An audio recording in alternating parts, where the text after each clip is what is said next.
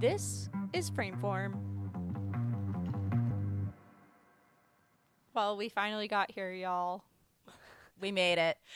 I don't want to say it's the end, but it's the end of this season, uh, which we've reached. In America's Next Top Model terms, we're at the end of cycle four. Oh, snap. Though hopefully we've been a lot less uh, tone deaf Yeah. and uh, atrocious than ANTM. oh my gosh. I never watched that show, but like all the, you know, retrospectives I hear about it and like, oh wow, the things kind of flew differently back then. I will occasionally see things pop up, and I actually was a huge Tyra Banks fan. Speaking of the Barbie movie, which we weren't, but you know, she was the original live action Barbie movie person. And Totally. I will see things pop up from the early 2000s and be like, this is wildly offensive. Oh my gosh. Oof. Yeah, 100%. Rough. but, anyways, cycle four, doing better than shows 20 years ago from that perspective. Indeed. Indeed. In many ways. Though, I mean, give us give us 20 years and then we'll take a look back and see. They'll be like, "Oh my Well- gosh, you're talking about drones? Like that is mm-hmm. so vintage."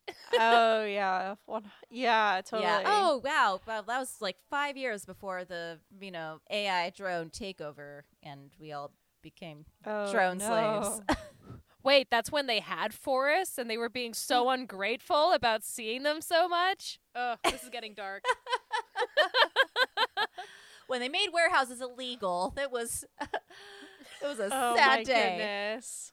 I mean, this season overall, we went pretty wide, even though we made maybe not as many episodes as we have in the past. But we were really methodical this season. Um, we traveled a lot. We went to festivals in person. Cuz we could.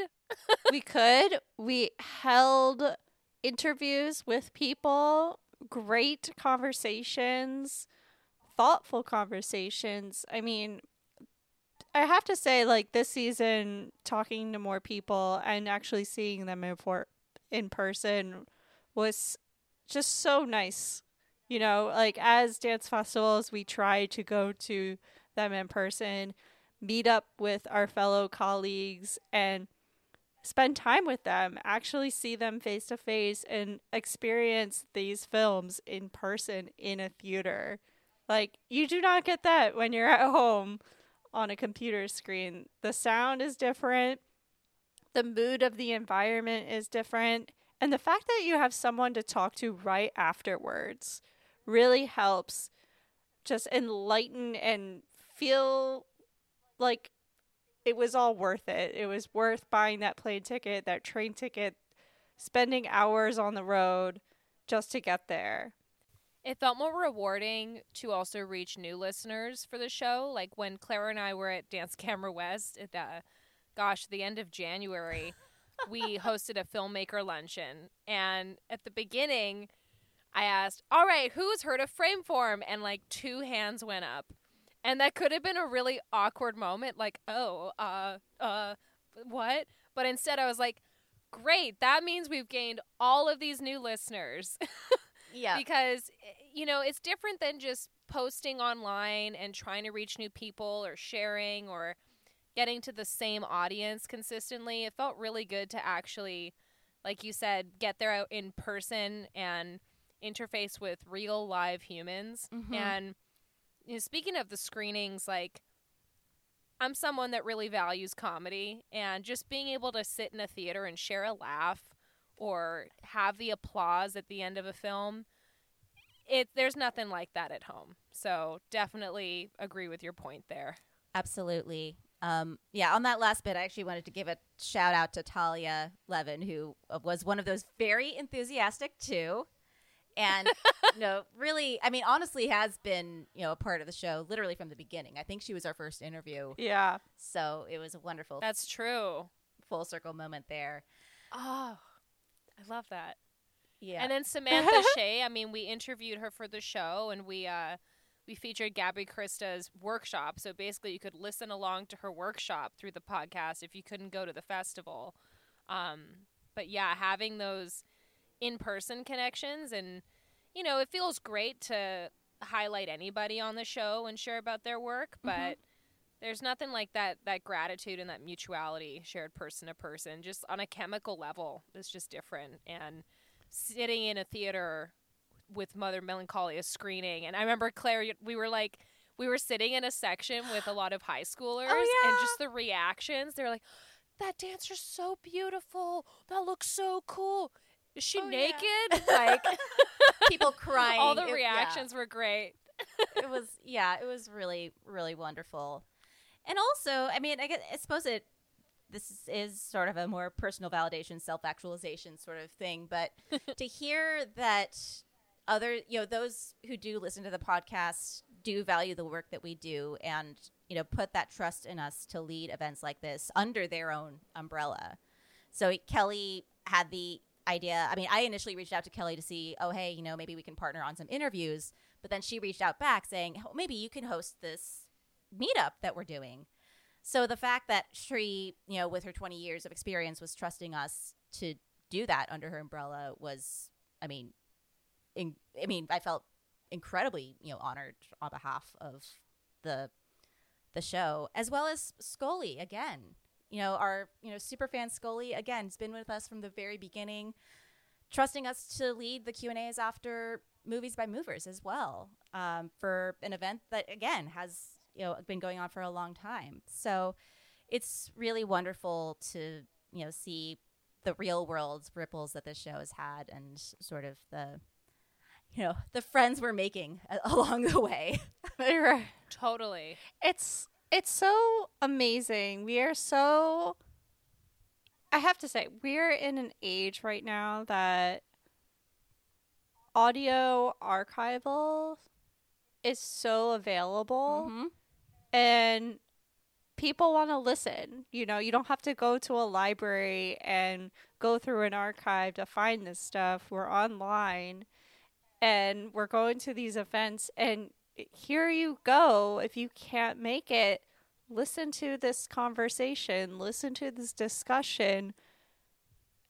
It's here for you. I mean, that I, I have to say, like, we are living in an age that we're so lucky to have these resources available for anybody to access and mm-hmm. share that. Hey, if you couldn't make it, you get to learn about what we talked about, what you missed, mm-hmm. and I, I, it's just so cool. It's so cool to think about that, reflecting back, going to those places, and we have this piece of archive to leave behind for those who want to listen. Yeah, and as someone who's been spending a whole lot of time in archives as of late, and particularly like doing research on old events, just it can be hard to see the dimensionality of those events when all you're relying on are, you know, paper programs and folders, and even online programs just, you know, hidden in tabs. Um, and also, it's just reminded me of just how fragile a lot of these archives are especially honestly the online ones, especially in wake of the HBO Max situation and sort of the, you know, the disappearance of of work really at no um, with no notice. And I mean, it's something I've been thinking a lot about lately as well, as far as you know, what happens when there is like a sort of changeover. What happens when there is you know some kind of mass decision that that causes that a lot gets lost. I mean it's almost like having like a, a second backup to a hard drive. Having an audio record of what's happening is further backup of this event but it also adds such a dimension. It adds a human dimension that you know really adds a beautiful color to what it was. All these conversations we had this season were so valuable. Uh, my first conversation I had with Bridget Murnane on Bella was just so such a cool way to start. I thought like when going into the season, I loved her documentary. Learning about who Bella was and what she gave to her community, learning about the whole dance scene out west that's something mm-hmm. that is definitely left out of East Coast dance teaching. it's not just new york guys it's not just new york Right. Seriously rewrite the history books. Can you please add Bella Lewitzky in? Listening to what she, her personal relationship with her and everything that was involved in it and how much care was put into it. I I mean, no no one's going to get these kind of interviews elsewhere. I mean, there's not enough dance filmmaker interviews out there for people to get access to.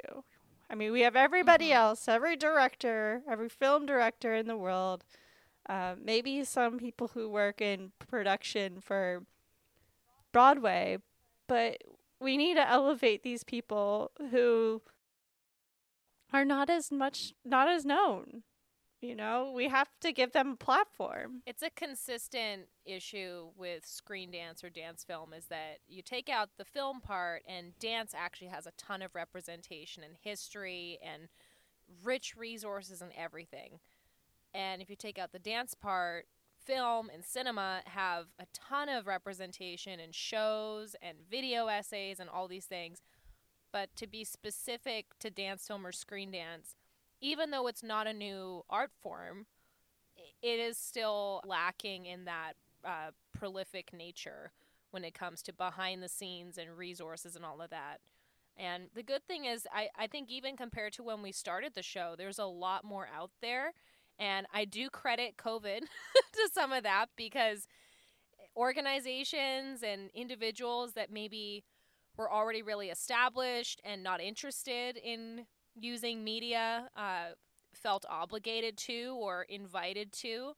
And those that were up and coming, like just starting their careers, I'm sure it's it's like you know the three of us millennials we grew up with the early phase of the early stages of the internet. And it has shaped how we think and it's shaped how we planned our career trajectories. All of us work in media and with the internet in various ways. And i just think that as awful as a lot of parts of covid were it was uh, a great catalyst for this hybrid field to move forward.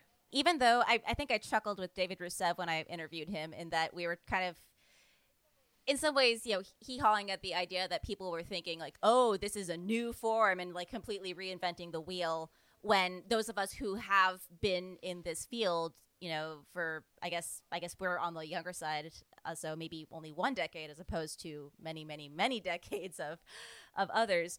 But the constant in all that was we're always trying to get this taken seriously as as a practice, as a form. Like it's not just, you know, a film that you're making and then you're throwing dance in. Like, you know, just you have to think about the thing holistically. And so even though while there was that initial frustration of, yeah, this has been around, finally th- these are things that are being taken seriously and finally there are initiatives established to make it, you know, easier to access. With that being said, I do see a lot, um, at least particularly in academia, where I'm looking for research. there still doesn't seem to be much of a comprehensive education system as far as you know introducing like filmic ideas into dance programs or collaborations with with film departments rather than the occasional one-off. And I would hope that you know these, past few years we would have seen more momentum in that area or more you know distance covered in that area. I mean there's still that educational gap. And especially now like i'm don't not seeing like quite as many workshops as there were it's it's a very yeah sorry i'm rambling no, it's a good ramble. It's it's a true ramble. I still remember being in film studies because uh, the school I went to, they didn't have a dance program. I wasn't planning to do dance post secondary, so I found my way into film studies, and I was also teaching dance and studying outside of school hours um, on my dance practice. And I remember sitting in film studies, and we were learning about camera movement and editing and how it's just a sense and then the importance of sound design and you know speaking without words and how do you do all of this in with movement? And I was like I feel like I get this as a dancer. As someone with that experience and that sensibility this is not extremely abstract to me. And I remember my professors like really, tr- you know, and I'm not saying they were wrong to, but they were treating it like sensitively. And then when it came to, uh, we did a whole course on silent cinema that I loved, and then we did like one class on Hollywood and musicals, and it was always a dreaded class in each course. People were like, "Oh, Singing in the Rain's the best one." That's pretty much all you need to know. And, uh, I don't want to teach this, but here we go. And just realizing like these two are so compatible and you you had I mean not to not to age myself, but to age myself, people were still releasing like videos on Facebook at this time and YouTube was like a huge boom. So and like Vimeo was like very artsy and new and this was probably around when Hannah was doing Screen Dance Collective, you know, and like it was just an interesting time where things have improved, but it was still like, okay, we're over here in film studies and we're trying to think like dancers and choreographers. And then you had dancers that were trying to break into film and into video and not just looking at the basics of how to produce it. You know, so I think things have definitely improved, but it's almost like, okay, how long is it going to take for these like post secondary educations to really uh, catch up with that in a way.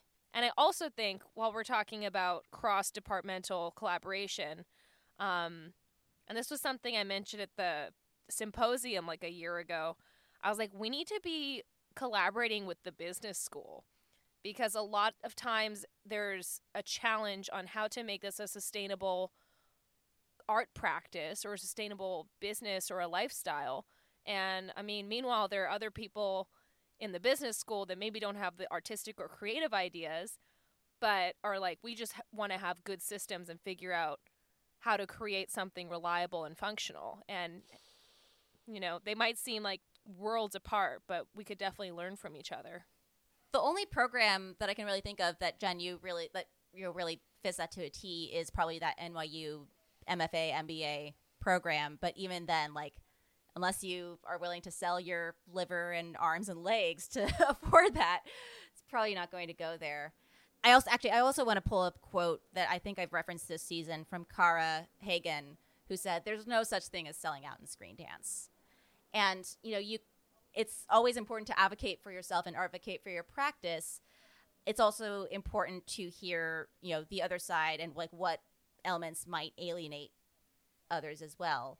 Now, that's not to say that you necessarily have to follow the capital I industry take as far as like the way the direction your practice goes, but it might also be, be valuable information as to how you can expand it to include others in. Something that I have noticed, at least over the last year, and sorry, I'm just I'm mostly calling references to episodes we've had this season because they're just like so like right at the top of mind.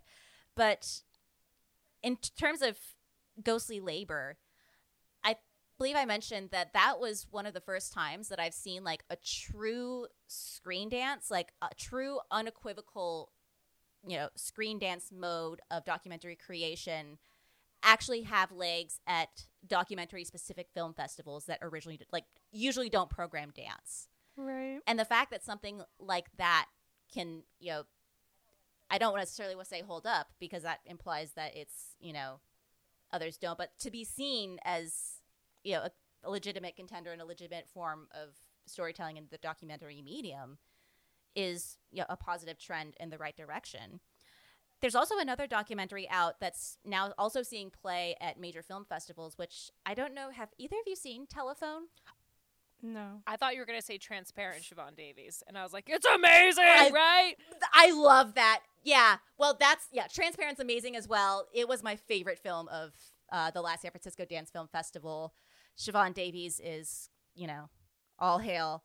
But Telephone is a film, it's a very screen dance film that uh, outlines audio description for dance film and, you know, how to incorporate an artistic bent toward audio description.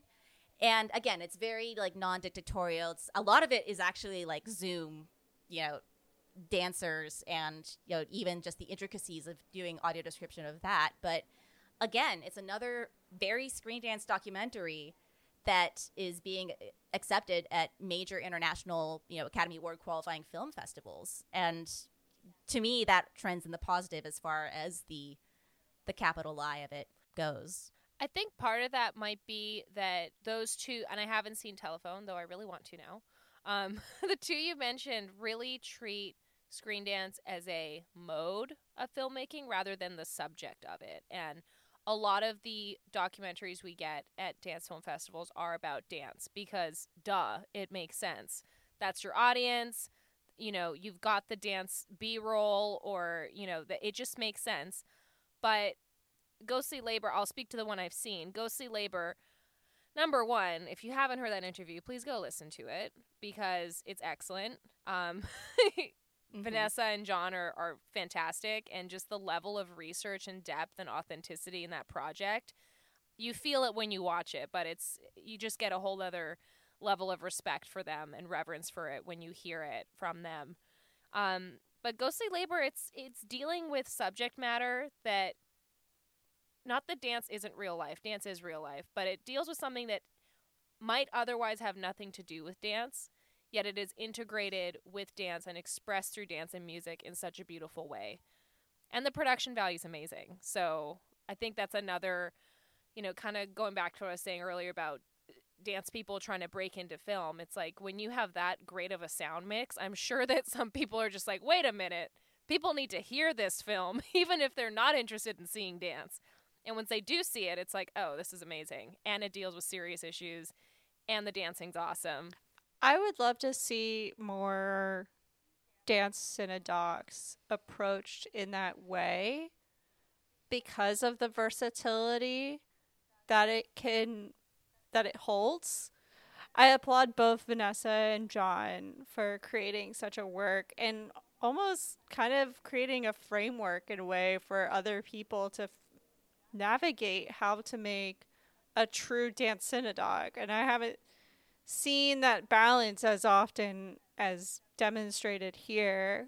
Uh, we had a film at ADF by Maggie Bailey who did a phenomenal job that we plan to interview for next season and talk about her film and the true balance of what dance and a story about dance it, it's beautiful it's beautiful. I just want to see more of that balance going on. I think that's a great exercise to think about when making a dance synodoc how do we tie the two together where we're learning but also mm-hmm. feeling at the same time? Yeah, that rigor ne- needs to be there, and oftentimes is there. And in the way that it's told, like you absolutely know that no one is BSing you in this because what you really what you feel from emanating from that screen is telling you everything you need to know. I think a big part of it is true collaboration and actually being able to edit in a rhythmic way, actually, you know, planning your shot so it's not a collage of talking heads. And it takes time. It takes time, it takes coordination, but it's well worth it when it's done right. And I yeah, sim- similar sentiment. I hope that we see more of it. Well, so, so speaking of things that we wish filmmakers would do more or less of, I think it's pretty consistent that people like revisiting certain locations and just some locations are just not going to die. And I'm not going to give away the one that we're planning on talking about next season, but I am very excited for that conversation because it's not a location that is any of our favorites. Whenever I see a film set in this kind of environment, I'm always like ready for the camera to be moving less or for it to have more of a live performance sensibility than like a truly dance cinematic sensibility. But, you know, we've got to accept reality. And if we're going to continue, and I, you know, similar to the warehouse conversation we had, it makes sense to be in this location for various reasons. So, accepting that reality, how can we enhance things the most? How can we make the most of those circumstances? So, yeah, every season we come up with more locations that we're going to talk about. And this one that I'm not going to give away yet, but I'm very excited. I'm curious when we're gonna run out. Like, there's just so many. It's so funny to uncover all the tropes and themes and reoccurring places that people love to dance in, and I'm just like, it's that chain reaction, you know? Like, one starts and then whoosh, there it goes. There's the next popular thing, you know? That style is back in style again, and there might be another resurgence of those kinds of locations. Who knows? Warehouses back in vogue. I don't think they're ever going to go away, though. I don't think warehouses are ever going to go. But, you know, for some of these other ones, we'll see. We'll see. I think one that we see the least, but also one that our conversation, I was like, I kind of love this grouping the best, is our desert episode. But the desert is not very friendly for production, which is probably why we don't see it as much.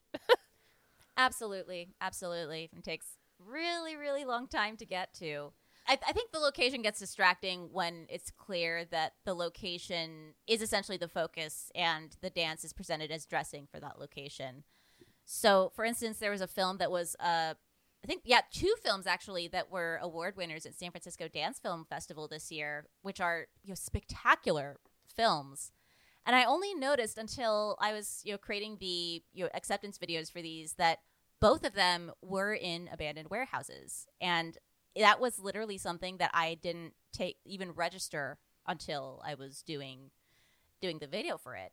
That's refreshing. That's, yeah, that's yeah. refreshing to not even like watch a video and then immediately think like going down that checklist. What are they doing effectively? What's not working?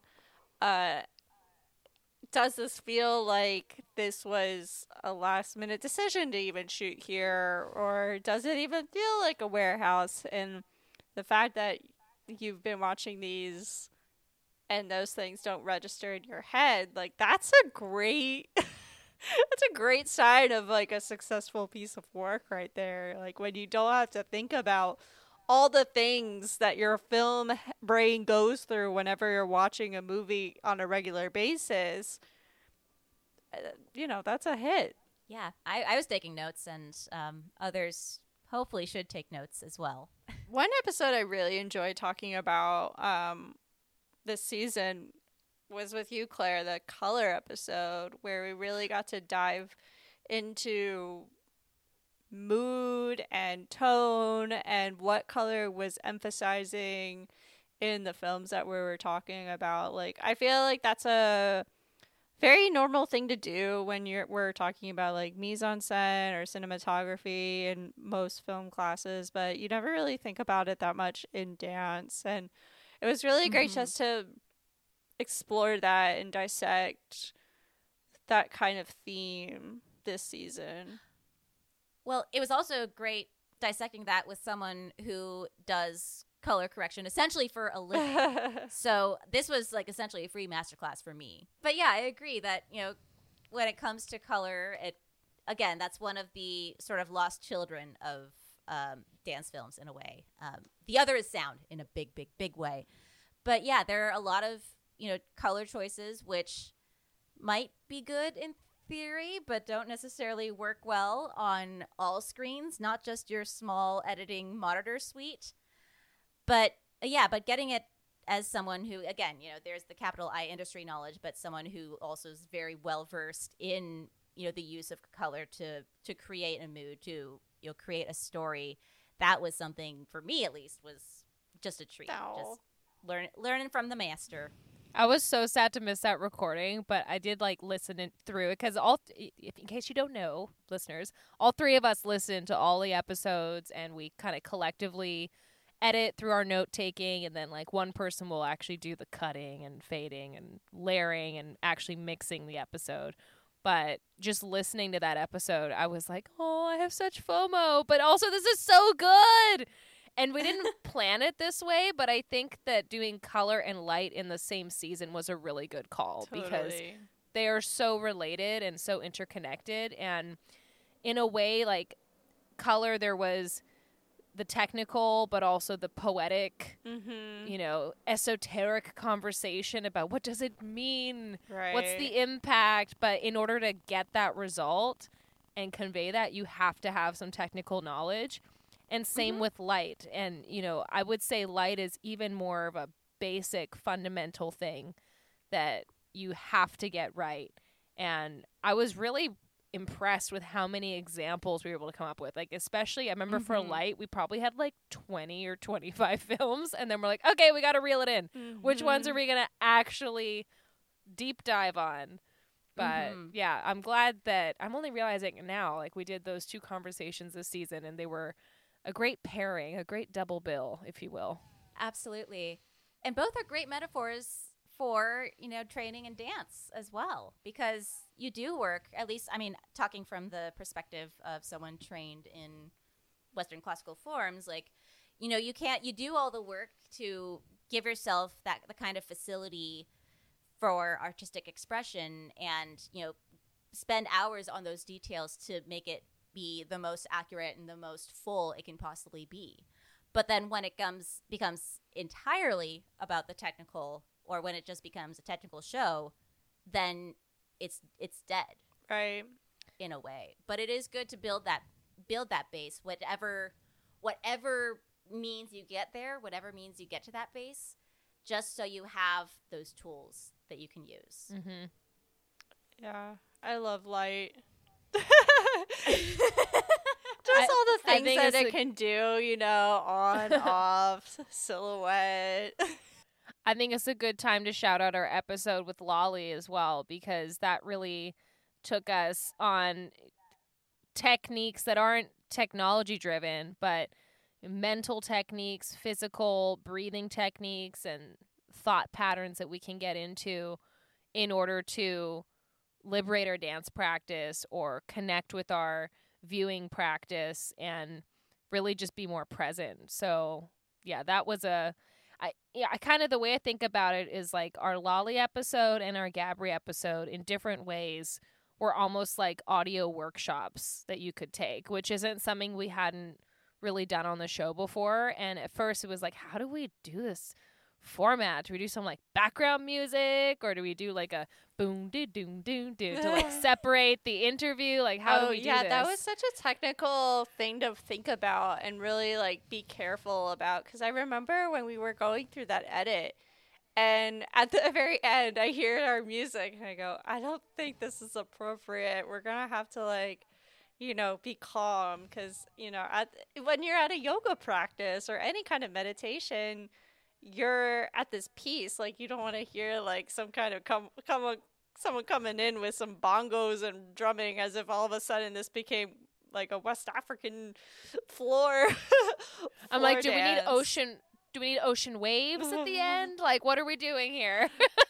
Though there is sort of like the minimalist approach where you have the, you know, Einstein on the beach of, you know, you hear the same rhythms for so long, by an hour and a half in, you are in a trance. Right. Yeah. That's another type, but we don't have, you know, we don't have those instruments and we certainly don't have the hours it takes to get you to that point. So Lolly Lolly can do that. And I mean something else I, I really appreciate, especially particularly about both of those episodes, is that I think sometimes it can be very easy to fall in the realm of, you know, getting very getting very vague about some of some of these concepts and particularly when it comes to meditation like you know just the relaxing and just getting into Mhm. just find yourself in that state but I'm relaxed, damn it. Sorry.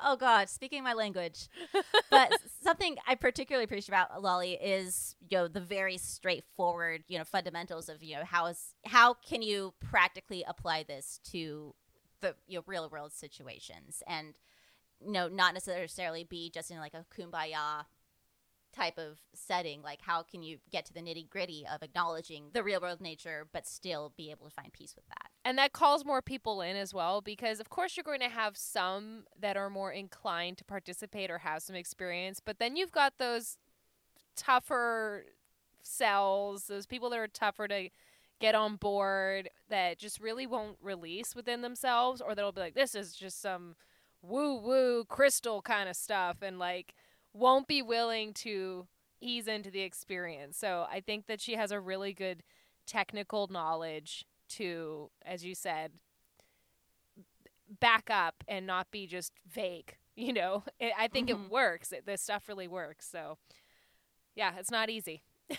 I think we should have Lolly back again Yes. and Yes. do maybe something longer of an exercise and maybe put it on Patreon. Yes, Yes. the the lolly loops. well, speaking of Patreon, this is the first year that we launched it. Um, I like how we did it over the summer because it wasn't like we were doing the show and Patreon. Like we got to kind of have a summer a little bit and focus on breaking our season into kind of mini seasons. So mm-hmm. you know, we were like the Sopranos. Um, so I really like.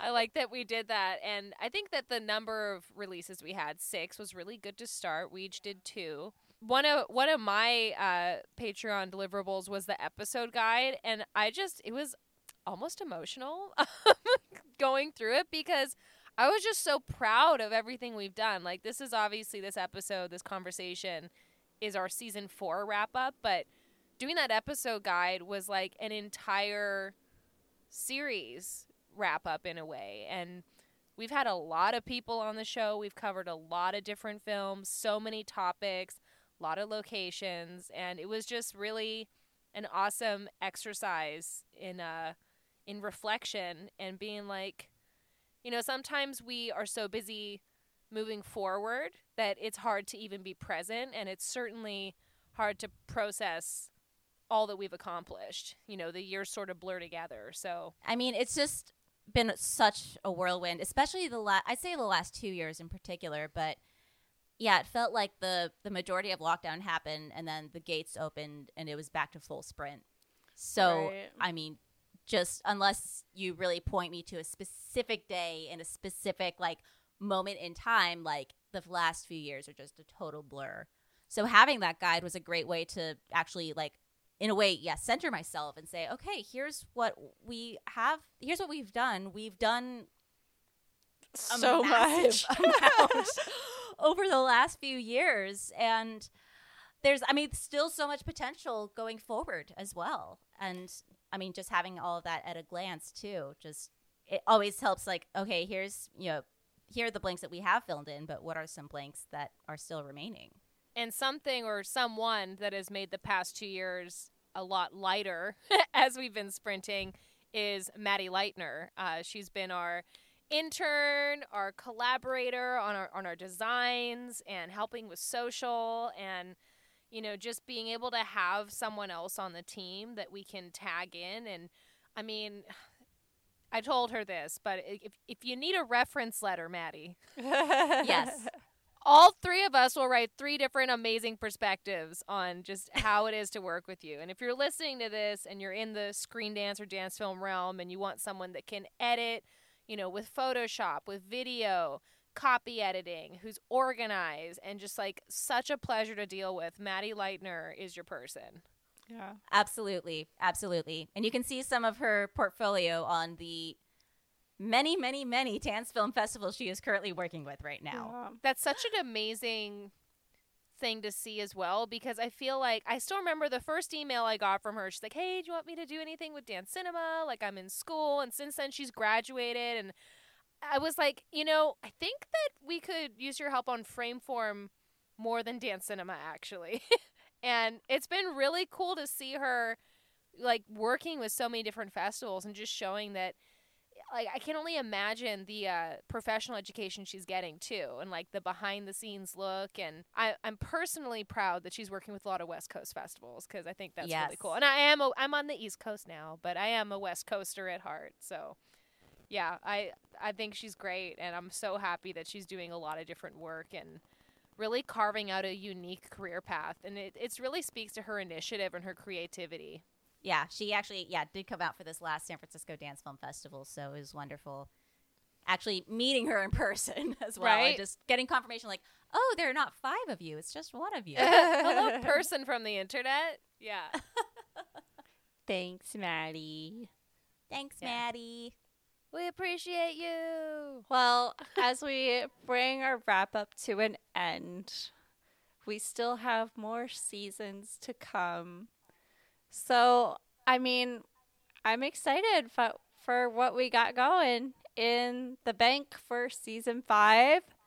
And it's Mhm. now on y'all, the audience, to just, you know, engage, subscribe to our Patreon, and pay attention. Send us that validation. Send us that yeah, validation. and you know, like Double just tap. pay attention to social media and all the podcast feeds because stuff will be coming up soon. It'll be like in a blink of an eye. and check your local listings. We might be coming to your area, Coming to a city near you. coming to a country potentially. Ah, just you see. wait. Just you wait. well, guys, it's always a great time talking, chatting, and just, you know, nerding out with you. Absolutely. And I just value both. I mean, obviously, I value your expertise and your just, again, the initiative that both of you have taken during the show. And I also just so value the friendship as well. And I, you know, this, on a personal level, this was a very difficult year for me. And I, you know, I don't want to get too into like YouTube stop story, but the fact of the matter is both of you have really, you know, done incredible work to pick me up as the years gone by, and I just so appreciate both of you for that. The feeling's mutual, Clare. Really. Uh, Same. I, I, one thing I missed about this season is we didn't sit down together Yeah. as much, and it feels really good to do it right now. And you know, I'll soon be brunching with you on the West Coast, and Hannah yes, and I will. we'll soon go for another meal and it'll be great to do this in person but there's something about the three of us gathered around Mhm. the cauldron together that just feels right and i've i've loved growing and learning and talking with you two over the years and excited to do it again soon Hell yeah. Well, let's do it. Well, Let's do it. The new episode releases have now wrapped for the season, but your Frameform experience doesn't have to. If you haven't already, become a Patreon subscriber for just a few dollars. You'll get access to tutorials from Hannah, zines from Clare, and PDF resources from me, including a visual guide to seasons 1 to 4. Plus, a new offering, Dancinema's 10 year anthology. This is a PDF guide to all the dance films we have screened to date, plus collaborations and projects such as those with Standard Vision, and of course, Frameform Podcast. Get yours by becoming a Dance Cinema site member or a Frameform Patreon subscriber. And thanks again for listening.